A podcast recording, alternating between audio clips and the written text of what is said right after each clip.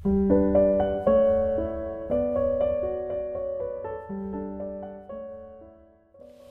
Libro di Cielo, volume 8, 23 gennaio 1908. Gesù mai va all'anima inutilmente. Il temporeggiare dà tempo e luogo ai nemici di muovere battaglia. Essendo venuto Monsignore, mi ha detto che in queste venute di nostro Signore io non meritavo niente e che solo meritavo quando praticavo le virtù ed insieme che pregassi per certi suoi bisogni onde nel corso del giorno sono restata impensierita di ciò che avevo sentito e per sbrigarmi dicevo tra me, Adorabile mio bene, tu sai che non ci ho badato mai ai meriti, ma solo ad amarti. Mi pare che mi vogliono fare serva nella tua casa se badassi ad acquisti. No, non serva voglio essere, ma figlia, anzi tu il mio amato ed io la tua. Ma con tutto ciò il pensiero ritornava spesso spesso Ora, trovandomi nel solito mio stato, il benedetto Gesù è venuto e mi ha detto, Figlia mia, il Monsignore non ti ha detto la verità, perché quando vado un'anima non ci vado mai inutilmente, ma sempre le porto qualche utile.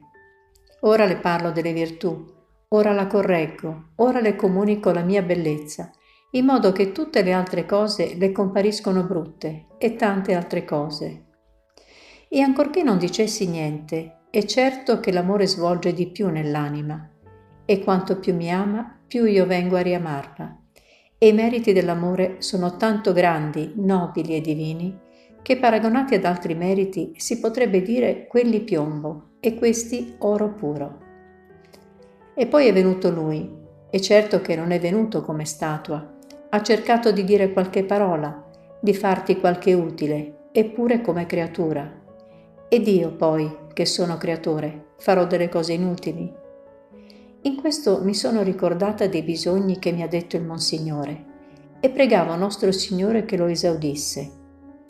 In questo mentre mi pareva di vederlo, con una veste color argentino e dalla testa scendeva un velo nero che gli copriva parte degli occhi.